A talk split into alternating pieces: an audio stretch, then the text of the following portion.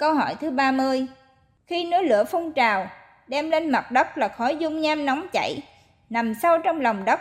Vậy, khi đó, các siêu vi khuẩn và các trung ấm thân thọ nghiệp nơi hầm lửa có nhân đó mà thoát lên mặt đất hay không? Núi lửa phun trào đem lên mặt đất là theo ống xì hơi, còn trung ấm thân thọ nghiệp siêu nhân quả nơi hầm lửa lớn muốn thoát ra ngoài theo ống xì hơi làm sao chui vào được. Khi nào tuổi thọ trái đất 10 tỷ năm vỡ ra, trung ấm thân mới thoát ra được. Khi đó bị các vị thần quản lý địa ngục thộp cổ liền, quăng vào địa ngục mới, cũng cho xuống hầm lửa lớn của trái đất mới tiếp. Cứ vậy, khi nào hết siêu nghiệp nhân quả thì mới ra thế giới vật chất được, chỉ mang thân con vi trùng thôi.